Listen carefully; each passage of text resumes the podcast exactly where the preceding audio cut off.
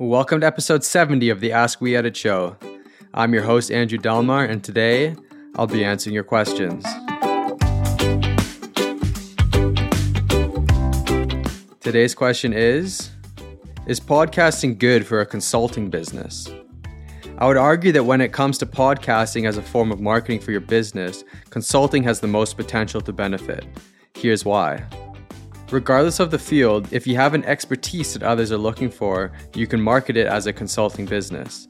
Keep in mind that people have strong BS meters and probably won't be interested if what you're offering is snake oil.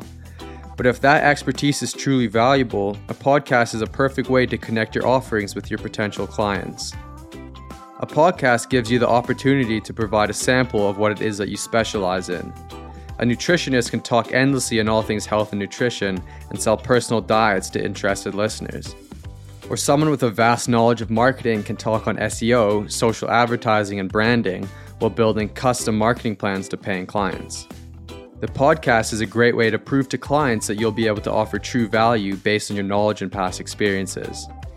Speaking on case studies and prior experiences does wonders for positioning yourself as an expert in your field and adding validity to what it is that you offer.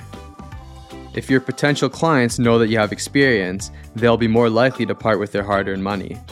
Talking about success stories gives listeners confidence in you and your offerings. As always, we love feedback, so we'd love to hear back from you. If you have a question that needs an answer, please head over to weeditpodcast.com slash ask and leave your question either through the available form or voicemail. Otherwise, check us out on Instagram and Twitter at We Edit Podcasts and our blog at weeditpodcast.com slash blog for everything podcast related. See you tomorrow.